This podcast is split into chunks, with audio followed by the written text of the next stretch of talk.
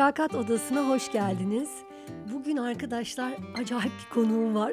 Burak Öztunalı bizimle. Şimdi diyeceksiniz ki kim bu acayip konuk acaba böyle? Neden böyle bir giriş yaptı? Çünkü benim ilk mülakatımı yapan müdürüm bugün konuğum. Ee, bundan 20 22 sene önce falan epey olmuş. Hayatımda gerçekten profesyonel anlamda ilk mülakat, ilk resmi iş görüşmesini Burak Öztunalı ile yaptım. Biliyorsunuz daha önce e, ağırladığım arkadaşlarım oldu. O şirkette e, beraber çalışmıştık. Hepimizi Burak seçmişti. Bugün işin kaynağına gidelim dedik ve Burak'ı davet ettik. Sağ olsun o da kırmadı geldi. Hoş geldin Burak. Hoş bulduk Nurhan. Nasılsın? Gayet iyiyim çok teşekkür ederim. Ya ben şimdi böyle Burak deyince çok huzursuz oluyorum. Aslında tabii artık Burak Nurhan diyoruz ama tabii benim için hep Burak Bey. Ee, ben biraz Burak e, nasıl biri anlatmak istiyorum o kendini anlatmadan önce. Biliyorsunuz e, çoğu şirkette çalıştığım pek çok şirkette korku benim pek böyle hani etkilendiğim bir duygu olmadı. Genellikle korkusuz, gözü kara, müdürleriyle çata çat kavga eden bir profildim. Ama hayatımda gerçekten tek korktuğum kişi Burak Öztunalı'dır. Ee, hiç de öyle hani böyle korkutacak bir şey de yaptığından değil ama böyle yaklaşımı, e, yap, liderlik yaparken ki duruşu herhalde çok e, derinde çok saygımla alakalı çok ciddi bir saygı duyduğum için her zaman hala aradan 20 yıl geçti arkadaşlarımız o kadar ilerledi hala karşısında böyle heyecanlanıyorum. Ee, şu anda bizi görüyor olsanız yani bu bir ses kaydı olmasa ben bayağı böyle elleri terlemiş avuçlarını falan sıkan bir pozisyondayım. Ee, Burak'cığım şeyi çok merak ediyorum senin kariyer e, hikayen tabii o zaman sigorta sektöründe bizim pazarlama müdürümüzdün, satış ve pazarlama direktörümüzdün. Bir genel müdürü biliyorduk. Ondan sonra sen vardın ama genel müdürü bile o kadar sallamıyorduk yani. Ee, en çok gerçekten senden çekiniyorduk ve en çok seni dinliyorduk. Şahane bir ekip kurmuştun. Sonrasında sigortacılıktan farklı sektörlere de gitti ve sen hep satış konusunda uzmansın. Senin senden dinleyeceğiz. Ama ilk önce kamerayı oraya bir böyle e, yaklaştırmak istiyorum.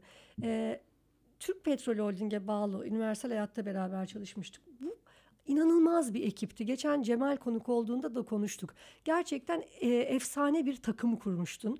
E, ve ben çok merak ediyorum. Sen o zaman kaç yaşındaydın? Ee, 26 yani çok olmalı. gençsin. Yani 26 yaşında şu an bakkala gidiyorlar şirkete gitmesi. 26 yaşında büyük bir satış ekibini kurmak, yönetmek senin sorumlulukların içindeydi. O ekibi nasıl kurdun? Yani e, özel bir formül vardı ya da bir bilgiyle onu yaptık demek çok mümkün değil ama o dönemde satış işiyle ilgili hele bir de sigorta satışı ile ilgili bilgi çok azdı Türkiye'de. Biz kendi yordamımızla kendi geliştirdiğimiz metodu tarif edebildiğimiz arkadaşlarımızla başarılı olduk. O o tarif bize kılavuzluk oluşturdu. Sen şimdi korkudan bahsettin. Tabii bu orayı biraz şey yapmam lazım. Ben çalışma arkadaşlarımın benden korktuğunu hiç hissetmedim ama şunu hep hissettim. Çekinmek ya böyle Evet bir, yani, yani... Bir, şu, daha sonra seneler sonra da arkadaşlarımdan sen gibi böyle değerli sohbetlerin içerisinde mesela bunu daha iyi tarif eden biri olduğunu düşünüyorum. Umarım onaylarsın.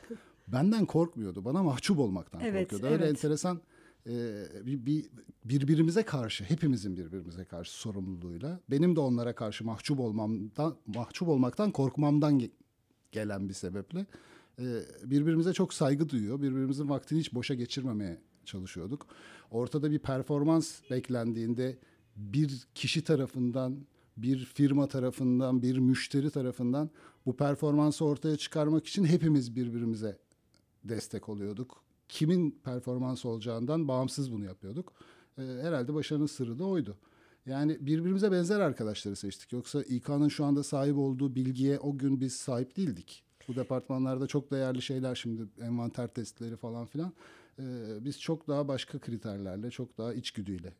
Ben şeyi ediyorum. hatırlıyorum. Yani ben mülakat yaptığımızı anlamamışım. Yani odalarda işte adaylar var, görüşülüyor. Serdar Amir falan Hı. görüşüyor. Sen de ortada bekleme salonunun oradasın. O sırada işte biz konuştuk. Sultan vardı konuştuk. Biz böyle hani işte böyle e, mavi gözlü, uzun boylu bir adam karşımızda zaten böyle hani ah kim acaba falan heyecanla bekliyoruz. Sen de bizimle sohbet ediyorsun. Biz de şeye bakıyoruz. Türk Petrol'ün yeri tam Ortaköy'de denize sıfırdı ya. Ya diyoruz o kadar güzel bir yer ki yani burada çalışılmaz mı? Hatta ben bunu bir ara Anlat Hikayeni diye bir or- e, organizasyon var. Orada bu hikayeyi anlatmıştım. Sultan'la şey yaptık. e, şirketin yerini çok beğendiğimiz için işte bize de mülakat sırası geldiğinde bu duygularımızı belli etmeyeceğiz. Böyle ciddi ciddi konuşacağız ama aslında tek e, şeyimiz e, sigortacılıktan falan bir şey beklediğimiz yok. Anlamıyoruz ne için başvurduğumuzdan bile bir haberiz. Birden fazla kişi alınacak. Arkadaşımızla çalışabileceğiz. Takım arkadaşı aranıyor. Ee, o yüzden çok heyecanlıyız. Güzel de bir yerde Ortaköy'de çalışacağız. Akşamları da gideceğiz. İşte okeyimizi kuracağız. Caminin kenarında oturacağız. Biramızı içeceğiz falan. Böyle bir kafadayız. Bizim de Nuran. Biz Ama- de o şirket Boğaz'ın kenarında olduğu için orada çalışıyorduk. ya ama sen çaktırmıyordun işte onu. Ya sende böyle bir şey vardı. Yani her zaman mizah vardı, her zaman özgürlük vardı ama sende bir ciddiyet de vardı. Yani hakikaten o mahcup olmakla birlikte profesyonel bir duruş vardı. O yaşta çok rastlanmayacak bir şey. Yani bunun e, e, daha sonra da pek çok alanda pek çok insanla çalışma fırsatı buldum ama onun gelişmesine en büyük katkı senin de seçtiğin o gün e, satışçılık kariyeriydi. Yani satışçı olduğun zaman pek çok sektörden pek çok insanla, pek çok pozisyonda, pek çok varlıkta, hatta bazen ünlülerle falan bir araya gelme fırsatı buluyorsun. Ee, onların işlerini nasıl yaptığını öğrendiğinde, onların nasıl olduklarını öğrendiğinde, onların da normalleştiğinde gözünde kendine olan güvenine pozitif etki ediyor. Bu onlarla iyi iletişim kurduğunda kendini daha değerli buluyorsun. Onlar sana bir değer yüklediği zaman bu başka arkadaşlarından duyduğundan bir tık daha böyle seni yeni tanıyan biri seni çok övdüğünde mesela seninle kurduğu iletişimden memnun olduğunu anlattığında bu senin hoşuna gidiyor. E bu da zaten özgüvenini besliyor. Doğal olarak satış işi satış işinde çalışan herkesi geliştiren bu anlamda geliştiren bir şey oluyor. Herhalde o seçtiğimiz işin bize katkısıydı. Tabii başlangıçta da bir özgüven önemli. Ben özgüveni çok e, önemli tarif ettiğim zaman garipsiyorum kendimi. Çünkü hani öz- özgüven olmadan sokağa çıkılmaz gibi bir hissim var. E, Bu bahsettiğim şey böyle her şeyi başarabilmek gibi bir yersiz, Sen arkası boş çok bir şeyden değil. Ama evet insanın e, yaptığı şeyi bilmiyorsa zaten bunu herkesin fark edeceği bir durumu var. Her insanın her konuda. E, bir şeyi biliyorsan da onu karşı tarafa hissettirmek zaten güvenini yerine getiriyor. E, bir de böyle hani kendine dikkat eden, e, görünüşüne önem veren, kendine saygı duyan biriysen karşı tarafta sana da saygı duymaya başlıyor. o da Fakat doğal olarak güveni tetikliyor. o hani belki bilmiyorum doğuştan gelen bir şey mi? Biraz onu konuşmak lazım. Çünkü şunu hatırlıyorum. Ee, şimdi biz hayat sigortası satıyoruz. Bu yıllık 300 dolarlık bir poliçe de olabilir. Aylık 25 dolar 25 dolar e, sattığımız. Evet. Yıllık 5000 dolarlık çok iyi diyeceğimiz bir poliçe de olabilir. Ben hatırlıyorum. Sen de hatırlayacaksındır şimdi. Ben e, Jeffy Kami'ye bir Evet. poliçe e, satmak için gitmiştim ve yani 10 milyon dolar teminatı olan böyle hani yıllık ne 300'ler ne 5000'ler inanılmaz bir rakamdı o zamana kadar sigortada belki de satılabilecek en büyük poliçe olacaktı. Doğru. Teminatını yüksek istemişti ve sen e, kabul etmemiştin. Yani hani çok e, netti duruşun. Kurallar konusunda, yapılabilecekler konusunda yaptığın iş yani aa çok büyük bir poliçe satış olsun da ne olursa olsun hiç e, böyle bir yaklaşımın olmamıştı. O da bana şunu hissettirmişti e, kariyerinin başında bir satış temsilcisi olarak. Benim müdürüm dünyadan büyük. yani bu o kadar kıymetli bir şey ki e, bulunduğun şirketin e, her şeyden daha büyük olduğunu, yöneticinin her konuda e, seni kollayıp e, kollayabileceğini ve senin haklarını savunabileceğini, sana seni müşterinin karşısında daha alt bir pozisyonda bırakmayacağını, koşulların eşit olduğunu ve makul bir çerçevede ancak bir sözleşmenin yapılabileceğini çok net gördüğüm bir örnekti. Belki de bütün ekipte herkesin ortak gördüğü şey buydu. Şirkette sağladığın, e, yarattığın sinerji buydu belki de. Çok önemliydi. Doğru. Yani insan değerli bir şey yaptığını hissetmeli. Ne iş yapıyor olursa olsun. Yaptığı şeyin müşteriye faydası olması gerekiyor. Çalıştığı firmaya faydası olması gerekiyor. Kendisine faydası olması gerekiyor. Bu üçünü de sağlamayan bir işi yapmak anlamlı değil. Kendine fayda gelirini yaratıyor. Şirkete fayda işte müşteri sayısını artırıyor. Müşteriye fayda hizmetten yararlandırıyor. Bütün bunları bir araya getiremediğin işi yapmamak lazım. Ama bunu tabii tabii bir iş olması lazım sonuçta. Yani bir ticaret e, ise eğer bu iki taraf için de faydalanacak bir şey bulmak lazım. Ben satış işini müşterilerden öğrendim. Bundan daha değerli kim kim, kim öğretebilirdi ki bana? O yolculuğunu biraz anlatsana. Orayı e, ben tabii direkt seninle olan ilişkime girince orası kaldı. E, sen sigortada başladın iş Evet, hayatına. satışa, evet. Sonrasında ama farklı şeyler yaptın. Evet. Yani hep satış oldu benim ilgim. Satıştan daha çok aslında hep iletişim oldu benim ilgim. Ben çünkü karşılıklı konuşmayı iki zihnin bir münazarada ya da bir ortak çalışmanın içerisinde farklı şeyleri düşünerek ortak bir zemin bulup bir konuyu geliştirebilmesi konusuna hayranlık duyuyorum. Yani e, öyle olunca da iletişim ve satış hep benim odağımda oldu. E, sigorta satışı evet ilk başlangıcıydı ve çok da zor bir alandı gerçekten. Yani bir takım e, ortada gözükmeyen bir servisi hatta kullanı, hiç kimsenin kullanılmasını istediği bir servisi bir para karşılığında bir adama veriyorsun ve o adam ondan aslında kendisi yararlanamıyor. E, zor bir satış bu. Evet. E, Ölmesi lazım da işte sakatlanması evet, lazım da Evet, falan. evet. Hele bir de o dönemde Türkiye'de bunları konuşmak da Tabii. irite ediyordu. Hatta bütün sektöre bence çok uzun süre pranga vurdu bu konu. Ee, teknik detaylarla işi anlatmaya çalışan bir öğreti vardı bizim öncemizde. Biz konunun daha günlük hayata günlük hayattaki etkisine odaklandık. Yani bir insan hayat sigortası olsa ne olur, olmasa ne olur? Hayat sigortası olan bir insan ölürse sonra ne oluyor? Hayat sigortası olmayan bir insan ölürse sonra ne oluyor gibi basit sorulardan e, bir anlatma yolu bulduk. Bir münazara yolu bulduk ve bunu da nazikçe tarif edebilmenin yolunu bulduk. İlk keşfimiz oydu birlikte yaptığımız. Ardından da bunu başka insanlara da e, öğretebildik. Bu sohbeti nasıl geliştirdiğimizi müşteriyle aramızda kırmadan, dökmeden, nezaketle ama konunun özünden de kaçmadan. Yani e, ürün neyse, ürünün faydası neyse onu konuşmak. Doğru. Bizim sırrımız ve becerimiz buydu aslında. E, müşterilerden de teveccüh gördüğünde bu. İnsanların çünkü doğal olarak ihtiyacı var. Yani şimdi çok basit bir şey var. Sigorta sektörü diye bir şey var. Hayat sigortası poliçesi diye de bir şey var. Öyleyse dünyada bir takım insanlar buna ihtiyaç duymuş ki bir takım Olmuş. firmalar da bunu üretmiş. Şimdi sen bunun gerçek var olma sebebini göz ardı edip bunu işte Türk müşterisi e, kadercidir. Türk müşterisi ölümünden konuşmaktan haz etmez. Öyleyse biz bunu yatırım aracı olarak lanse edelim gibi bir kafa na- nasıl bir cesaret bu ben bunu anlamıyorum. Esas bence macera olan o. Bu macerayı senelerce Tabii. yaşamış sektör. Ee, biz gelip aslında Sonra da ürünün büyük ne hayal olduğunu anlat. kırıklıkları yaşandı. Evet, yani aynen öyle. Aynen öyle. Herkes hem müşteriye hayal Tabii. kırıklığı hem sermayedar hayal kırıklığı. görünce. Yani evet. Ee, halbuki insanlara aslında ne olduğunu anlattığımızda e, pek çoğunun da uzun vadelerle bu iş sistemin içinde kaldığını ve yararlandığını da gördük. Ee, herhalde bu bahsettiğin efsane ekibin özü ilk çıkış noktası olan faydayı doğru tarif edebilme kabiliyetiydi. Peki e, uzmanlık alanlarından biri de satış eğitmenliği olduğu için e, şeye biraz konuşalım istiyorum. Çünkü dinleyenlerin de aslında e, ilgisini çekecek. Sen o ekibi kurarken her, hepimiz birbirimizden çok farklı profillerdik. E, birlikte müthiştik. Bugün yolda da konuşuyorduk seninle ama çok farklıydık. Evet. E, çok anlayamadığım şeyler olurdu. Yani ben buradayım, o niye var falan dediğim. e, bir türlü oturtamadığım. Sen mülakat odasına tekrar şöyle bir 20 yıl öncesine gidecek olursan eminim sonraki dönemlerde de zaten bunları yaşamışsındır. Orada bir bir şey kurmuşsun, bir oyun kurmuşsun ve bunu bilinçli kurmuşsun. E, ama biz o zaman anlayamıyorduk.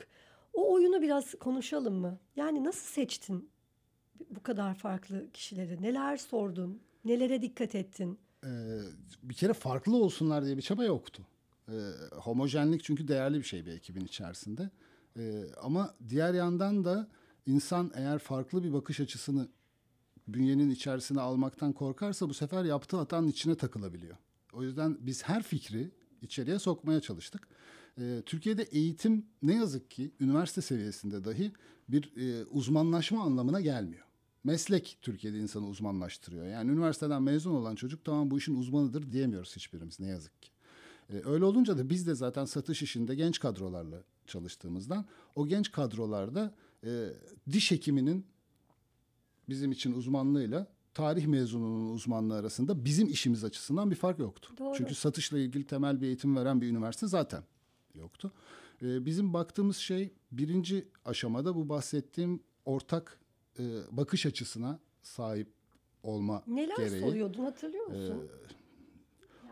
Yani neye dikkat ediyordun? Neler soruyordun? Hatta böyle hiç var mı hani e, İki tane şey kalan var. iki tane şeyi çünkü kendime çok e, enstrüman haline getirmiştim. İki tane sorum çok klişeydi. Onu benimle görüşmüş herkes bilir.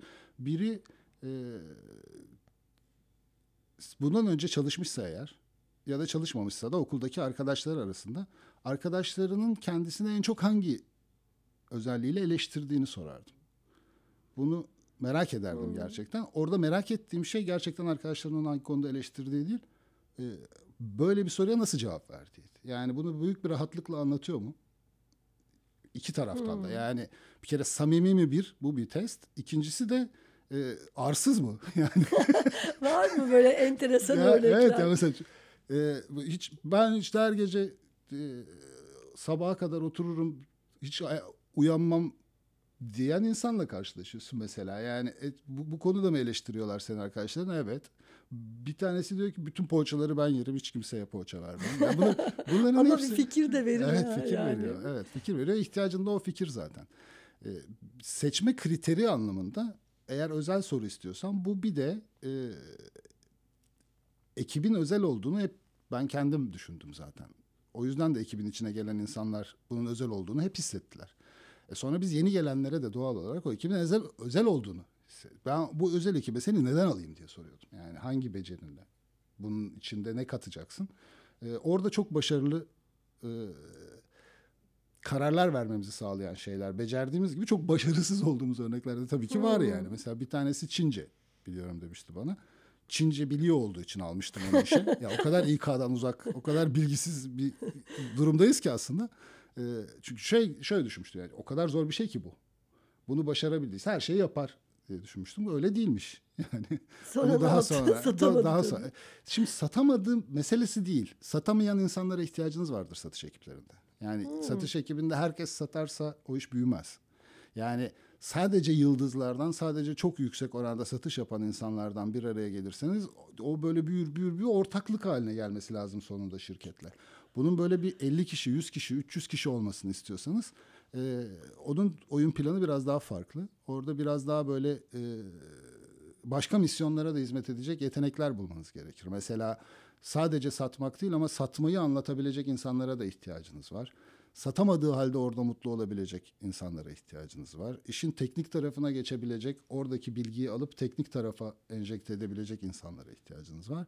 Ee, Yani bunlar yolda or- öğreniliyor. Tabii o orada da aslında bir şey e, rotasyon Tabii. zihninde hep devam ediyor. çalıştığım bütün şirketlerde en çok en çok inandığım şeydir rotasyon. Yani bir satış kadrosunu e, bir operasyon kadrosuyla karıştırmak tepe yönetimlerin hatasıdır. Yani bunu çok sık yaparlar. E, satış bambaşka dinamiklerle başarılı olurken operasyon bambaşka Tabii. dinamiklerle çalışır. Ama bu arada satıcılar operasyonu bilmezse, operasyonda satışı bilmezse bunların uyumlu olması mümkün değildir. O yüzden ben çalıştığım bütün şirketlerde satış kadrolarımı operasyona oryantasyona gönderdim. Hiçbir şey yapmadılar. Yani sadece operasyonu bir gün boyunca sabahtan akşama kadar orada oturdular. Ee, bazen çok canları sıkıldı. Bazen de o operasyondaki arkadaşlarının çektiği güçlükleri satışta bertaraf etmek için yollar getirdiler satış kadrolarının arasına. Bunları da role playing'lerle herkese yaydığımızda uyumlu kadrolar çıktı. Ben uyumlu kadrolara çok inanırım. Sadece satıştan sorumluyum diye satışın içerisindeki değil, bütün şirketin birbiriyle uyumu çok önemli. Ben e, sen de eminim yaşamışsındır. Bazen böyle bizim seninle uyumumuz mesela bir kişi, bir kişi daha iki kişi anlamına gelmez. Ben ekiplerle ilgili mesela en önemli bulduğum şey bu bahsettiğim uyum. Ee, operasyon departmanıyla satış departmanı bir, biri bir departman, diğeri başka bir departman. Bunları ikisinin toplam başarısı bir bir daha iki ediyor. Ama bunlar uyumlu olduğunda iki etmiyor, üç ediyor, beş ediyor, on ediyor. Bunun da örneği bir bir kere hayatımda öyle bir fırsatım oldu. Işın Karaca ile Zerrin Özer'i aynı sahnede gördüm. Şimdi Işın Karaca'nın tek başına konserine gittiğinde bu bir şey. Zerrin Özer'in Evet. tek başına bir şey. Ya ikisi bir araya gelince o iki olmuyor işte. Ya o böyle Bambaşka bir şeye bambaşka bir şey oluyor ve onu böyle hayatın boyunca unutmuyorsun. Hayatın boyunca anlatıyorsun. Aklına geldikçe tüylerin diken diken güzel. oluyor. Bu bu işte ancak öyle bir uyumla oluyor. Yani birlikte daha büyük. Peki eee şeyi merak ediyorum. Şimdi tabii ister istemez sen- senin uyarıların aklıma geliyor. Biz o zaman çok genç bir ekibiz. 19'lar, 20'ler, 22'ler kanımız kaynıyor. Herkes eee, iş hayatına yeni girmiş. Kızlı, erkekli, kalabalık bir grubuz. Her hafta bir yere gidiyoruz eğlenmeye. İşte Paşa'ya gidiyoruz, yok Kallavi'ye gidiyoruz falan o zamanın meşhur yerleri. Hep de şirket götürüyor. Yani satışlar çok iyi ve biz sürekli ge- geziyoruz, eğleniyoruz. içkiler şirketten, e, müzikler şirketten ve aşık olma potansiyelimizin çok e, yüksek olduğu bir e, şirket ortamı var. Ve şöyle bir şey var. Bak şimdi o- orada e, diyorum ya ben seni böyle bir baba figürü gibi kalmış aklımda. E, bizim e, tabii tepe yönetimde de çok çapkın yani senden de tepe yönetimde çok çapkın e, yöneticilerimiz vardı. Biz küçücük e, kızlarken onların böyle çapkınlıklarını hatırlıyorum ben. Sen çok koruyordun ve hatta şöyle korumak de- değil. Net yasak koymuştun. Yani bu şimdi bu tabii değişik bir konu ama ne yazık ki evet bu var. Yani Heh, Türk mülakatta bu var. mesela mülakatta bunu hissedebiliyor muydun? Yani öncelikle bir kere o yasağı niye koyuyordun? Onu bir konuşalım istiyorum. Ya Nasıl ins- insan ilişkilerine yasak koymak hiç kimsenin haddi Ya değil. yasak de ben şimdi kestirmeden şöyle, ben, o anlatıyorum. zaman ben o zaman biraz kendimi savunayım gene. Çünkü bir ilk önce girerken Ya korktum. ya. Şimdi bile yasaklar masaklar öyle biri değilim yani. Ya hayır tamam. Biliyorum şaka yapıyorum. Şunu söylemek isterim. Yasak değil ama e, şimdi ekoller tabii ki çok değerliler. Ve yani hele bir de bunu böyle magazin dünyasıyla falan filan takip eden de ekoller var. Öyle de yöneticiler var ve çok başarılılar. Kelebek dergisinin işte şirket aşklarıyla ya da televizyon dizilerindeki şirket aşklarıyla bir şirket tasavvur edebilen insanlar olabilir. Ben de buna saygı duyarım ama ben e, bunun bir faydası değil zararı olduğunu gördüğümde tek bir tecrübeyle daha müşteri temsilcisiyken tek bir arkadaşımın başka bir arkadaşımla yaşadığı örnekten bunu yasaklamak haddimiz değildi. Biz yani 200 tane genç insanla çalışıyorsun ve bunlar kedi gibi aynı ortamdalar.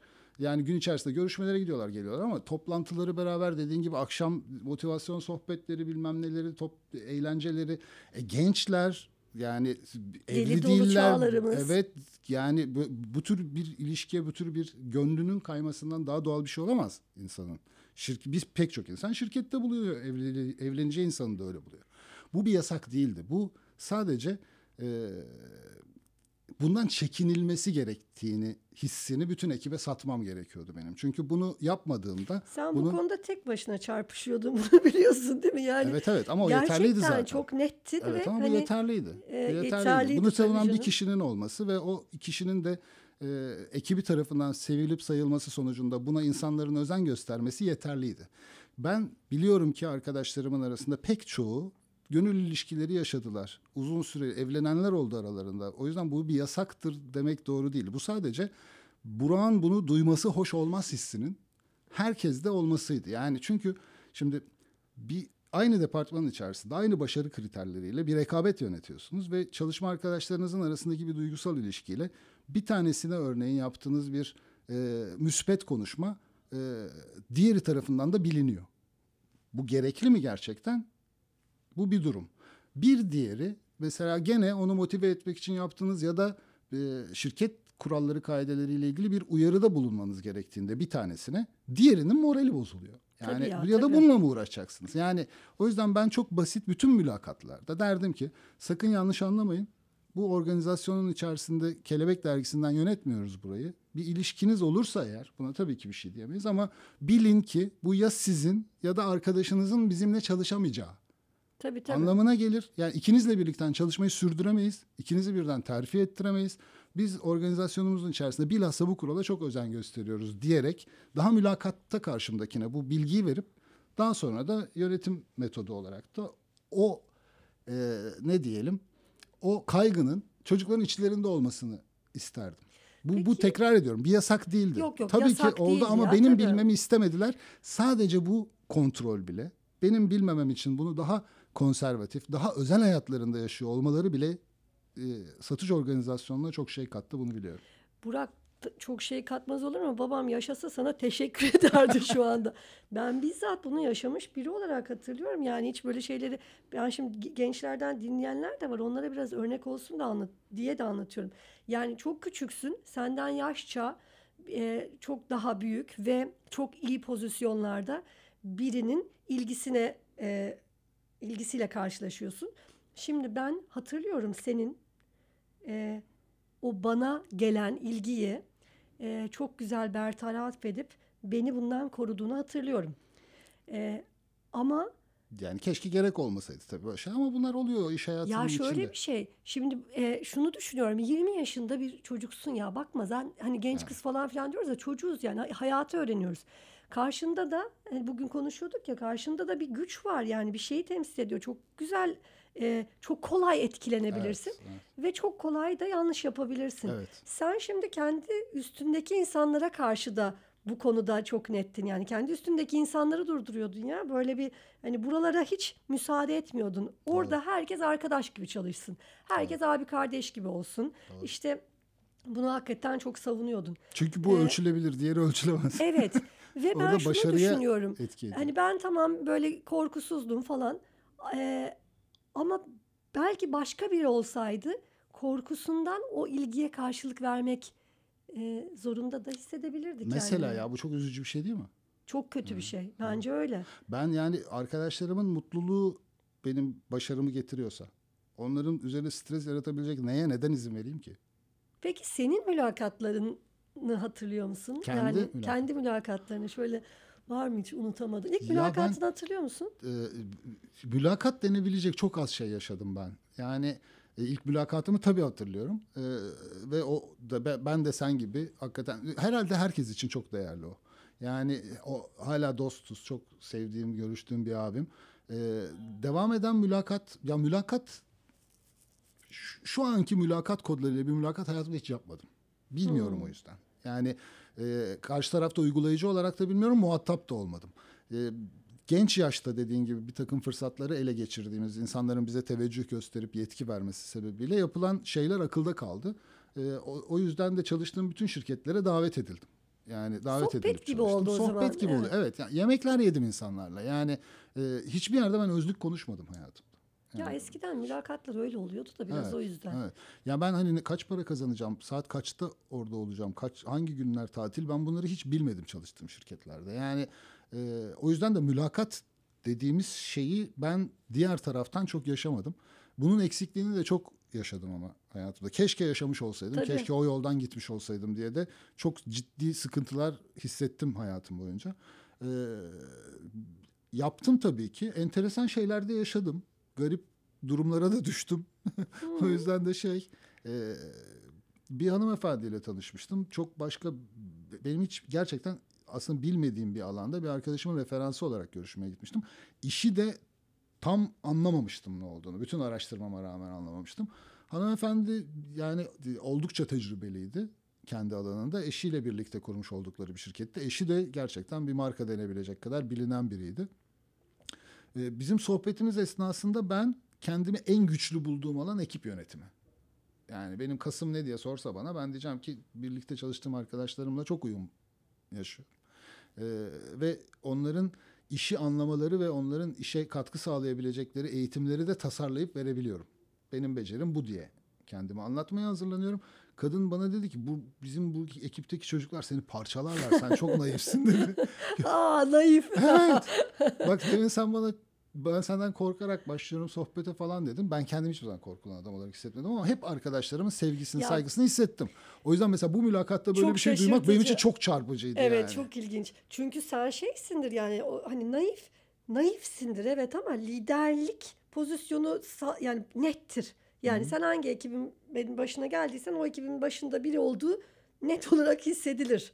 E çünkü birinin yapması gerekir evet. bunu. Yani sen mesela demin nasıl yaptın, nasıl o ekibi kurdun dedin. Çok zor değildi. Sadece odaklandık. Neye odaklandık?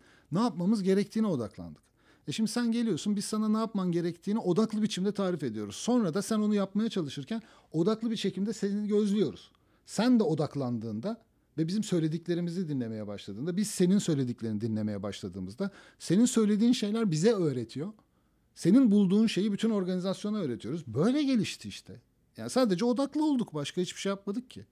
Yani ben hayatım boyunca böyle bir yol haritası e, icat edip o yol haritasını herkes ezberleterek başarılı olabileceğini düşünmedim. Satış olağanüstü yaşayan bir şeydir. Ve hiç kimse, hiçbir satıcı bir diğerinin aynısı olmadığı için hiç kimse bir yolu tekrar ederek aynı performansı gösteremez. Herkes kendi yolunu çizmesi gerekiyor. Ama bu yolu çizerkenki kriterlerde s- başarıya giden yollar milyonlarca. Milyonlarca. E, senin orada- Başarısızlık belli. Başarısızlığı tarif edip onlardan kendini de çalışma arkadaşlarını da uzak tutarsan e, bir şekilde başarılı oluyorsun zaten. Evet orada işte hiç boş bırakmıyorsun. Yani Aynen, bunu yap, aynen. bunu yapma, bunu bu Aynen. denendi bunu yapma gibi. Aynen. E, e, belki mülakatta da e, mülakat odasında da bunu gözlüyor oluyorsun. Belki yetiştirirken de. Şey var mı? Yani şöyle hani şimdi sonlara doğru geliyoruz. Çok böyle e, geldi karşına geçti mülakatta ilk defa karşılaşıyorsun. Şöyleyse kesin eliyorum. Yani hiç uzatmıyorum dediğin ilk böyle baktığında kriterlerin ya da bunu muhakkak alıyorum dediğin. Şimdi yanlış anlaşılmaktan korkuyorum. Ya hiç Ama önemli yani değil. Yani itiraf, itir- gerçek itiraflar birini- istiyoruz. bir, tamam o zaman birini gördüğünde sen güzel bulursun. Evet. Birini gördüğünde de güzel bulmazsın. Şimdi bu gerçek fiziksel anlamda güzellikten bahsetmiyorum. Anladım. Güzel bulmadığım hiç kimseyi almadım hayatım. Tamam o Ya bu- bu güzelini çok tarif önemli. etsene. Çünkü bu ne Yani- biliyor musun Burak? Burada gerçek olan şeyler Evet. konuşulsun Ama öyle istiyorum. yani şimdi güzel ol bana güzel olduğunu hissettirmiyorsa beraber çalışma arkadaşlarıma da şimdi ben güzelliği diyorum ya yanlış anlaşılmaktan korkuyorum ama şimdi bir insanın sohbeti sürdürmek için üç şeye ihtiyacı var. Nezakete, e, bilgiye ve güzelliğe. Bunların üçünden iki tanesi yoksa birinde onunla konuşmak istemiyoruz ki biz. yani normal hayatta böyle bu. Yani ben bakkala girdiğimde bakkalım bakkallık bilgisine sahip olmasına, benim istediğim şeyi bana hızlıca verebilmesine, nazik olmasına ve güzel olmasına bakıyorum. Yani bunun üçünü birden sağladığında benim hep gittiğim bakkal o oluyor. Şimdi bu güzel olmayan bakkala gitmiyorum anlamına gelmiyor. Diğer ikisi varsa gene gidiyorum. Ama e şimdi adam güzel değil. Adam nazik değil. Gitmiyorum bir daha oraya. Zaten Adam güzel değil. Adam bilmiyor. Gitmiyorum oraya. Adam Senin yani evet o güzellikten e, yanlış anlaşılmazsa çünkü güzellikten kastın belki güler yüzlülük, aydınlık, iyi Aynen niyet öyle. gibi hani Aynen öyle. fiziksel bir şeyden ama ben biraz fiziksel, ve fiziksel güzelliğe de, bakarım. aynı zamanda fiziksel de. Evet, Evet. onu da söylüyorum. Yani Evet. onu göz ardı etmiyorum. Bu arada şimdi mesela ben çirkin biriyim diyelim. Ben çirkinim öyleyse iş hayatında şans. Kastım bu asla değil çünkü herkes Evet. güzel. Evet evet. Yani herkes güzel ama onu ortaya koymak gerekiyor. Yani sen mesela e, takım elbise meselesi sohbetimizde de geçti mesela. O Evet. yani takım elbise benim için kritik bir şey. Ben bakkala girdiğimde takım elbisesiz olduğumda ne aradın canım diyor bana. Takım elbiseyle girince buyurun beyefendi diyor. Ben bakkalı buyurun beyefendi haliyle seviyorum. Yani şimdi bu takım elbiseyle bu yekürküm ile ilgili bir şey değil. Bu kendini iyi hissetmekle alakalı bir şey. Ne dedik biz en başından beri? Özgüven, özgüven, özgüven. E, özgüven zaten senin ilk önce kendine saygın ve karşından istediğin bir şey olmalı. Yani ben e, senden bana güvenmeni istiyorsam ilk önce sana güvenilir gözükmeliyim. Şimdi günümüzün koşullarında bu işte takım elbiseler, kadınlardaki suitlerden vazgeçilmiş haller falan böyle daha rahat ortamlar. Hele bir de şimdi pandemide insanlar evlerinde pijamalarıyla çalışıyorken bunları konuşmak garip geliyor ama e, önemli. Hele temsille alakalı görevlerde çok önemli. Çünkü bu ilk önce senin kendine saygınla ilgili bir şey. Daha sonra da karşındakinden aldığın enerjiyle kendi özgüvenini yüksek tutmanla. Burak'cığım çok teşekkürler. Gerçekten iyi ki geldin. Anlattıkların çok değerli. Bugün aradan 20 küsür sene geçti. Hala senden bir şeyler öğreniyor olmak benim için çok kıymetli. Ben de çok teşekkür ederim valla. Hem davet çok değerliydi hem de çok iyi vakit geçirdim. Bu e, mülakat odası konseptine de bayıldım gerçekten. Sana da çok yakışmış. Çok da e, faydalanacağını düşünüyorum herkesin bundan. Biz böyle işin hani çok ciddiyetine girmemeye çalışıyoruz. İtiraflar ve böyle e, kan, e, vahşet falan olsun istiyoruz ama arada hakikaten bence de mülakata hazırlananlar için önemli bilgiler var. Gerçek hikayeleri duysunlar Evet, Burak. evet, yani hakikaten işte senin dediğin şey gibi nezaket önemli diyorsun, güzellik önemli diyorsun. Niçin seçildiğini bilsinler, niçin kaybet elendiğini bilsin insanlar ve belki bir farkındalık e, oluşabilir. O da bizim için yeter. Doğru söylüyorsun. Mülakat odası şimdilik bu kadar. Bugün tabii benim için diğer yayınlardan biraz daha zorlu geçti. Arada takıldım arkadaşlar. Normal yani. Hocamla program yaptım ya. Yani beni de mazur görün. Hoşçakalın. Herkes dağılabilir artık.